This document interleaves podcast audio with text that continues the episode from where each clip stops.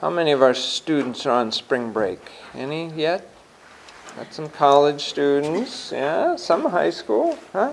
No, not yet? You're looking forward to it. So when, what's that? Tomorrow I have off. Why? Snow day. Oh, okay. Good. Snow, I can believe that. Well, when we go to school, one of my favorite times was lunch. I looked forward to lunch. I would think about what was in my lunch sack, and class would be dragging on and on and on, and the time would be coming, and it was lunchtime. I was awfully excited about lunch. But now Lent is coming, and lunch is going to be boring. It's going to be peanut butter and pickles. That's what I eat. Or peanut butter and jelly, or who knows what. It's not going to be much fun, though. So we take all the fun out of it. Take the meat, the dairy, the fat. Ugh, exactly. But what we're doing is we're taking a vacation from food. It's not a diet, it's a vacation from the emphasis and attention that we give food. Now, you all know the story of Daniel and the lion's den, Shadrach, Meshach, and Abednego. Well, those guys were thrown into prison. They were devout Jews. They were strong, vigorous young men.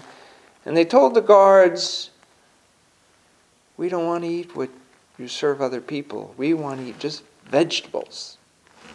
In other words, we're going to fast. Well, this worried the guards because they didn't want these people under, under their care to be losing weight and, and becoming lifeless. And they were kind of scared what was going to happen to them. But they allowed them to follow their diet. And what happened? They grew smart, strong, vigorous. They didn't lose any of their strength. In fact, they seemed to become stronger. Now, why do we take this vacation from food? Well, it's not that food is bad, food is good. Food is a blessing. But what we want to do is strengthen our soul so that we can do all those things that God has asked us to do to feed Him, to visit Him, to clothe Him in the form of our neighbor. Sometimes that's hard to do when we're distracted thinking about what's for lunch. We can run right past that person who needs a word of encouragement, or who needs a tender ear, or who needs some uplifting. If we're so self centered, we can easily miss that. What does it say in the epistle that Max just read? That if meat makes my brothers stumble, I will never eat meat again. Meat's not what, what is important.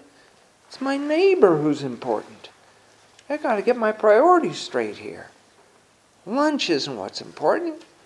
The person next to me is what's important. And if I take a vacation from food for a little while, I'll still live I'm not going to die. I'm not going to suffer. It's not going to be as much fun as it usually is. But watch what happens on the inside and how my spirit grows stronger. I become more attentive. I become more sensitive to those around me.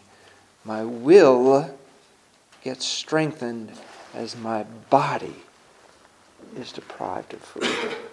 May God strengthen us and bless us and help us to look forward to this beautiful time in our liturgical year to honor God and to be athletes for Christ. In the name of the Father, and of the Son, and of the Holy Spirit. Amen.